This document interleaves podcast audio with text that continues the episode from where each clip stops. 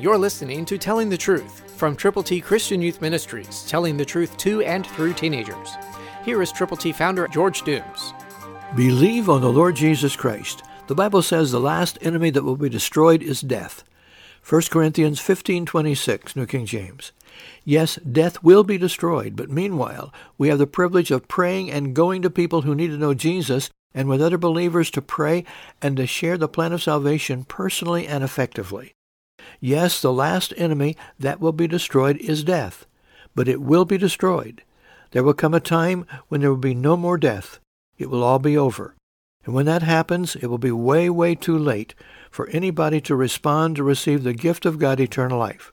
So meanwhile, let's prayerfully be involved in what we call gospelizing, sharing the gospel of Jesus Christ with people who need to know him.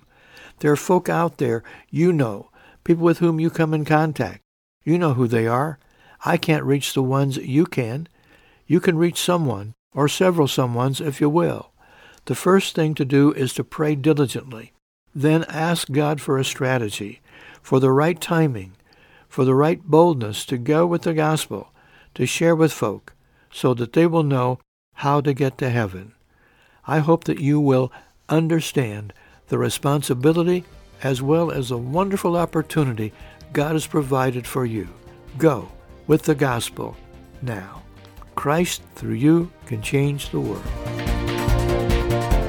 For your free copy of the Telling the Truth newsletter, call 812-867-2418, 812-867-2418, or write Triple T, 13,000 U.S. 41 North, Evansville, Indiana, 47725.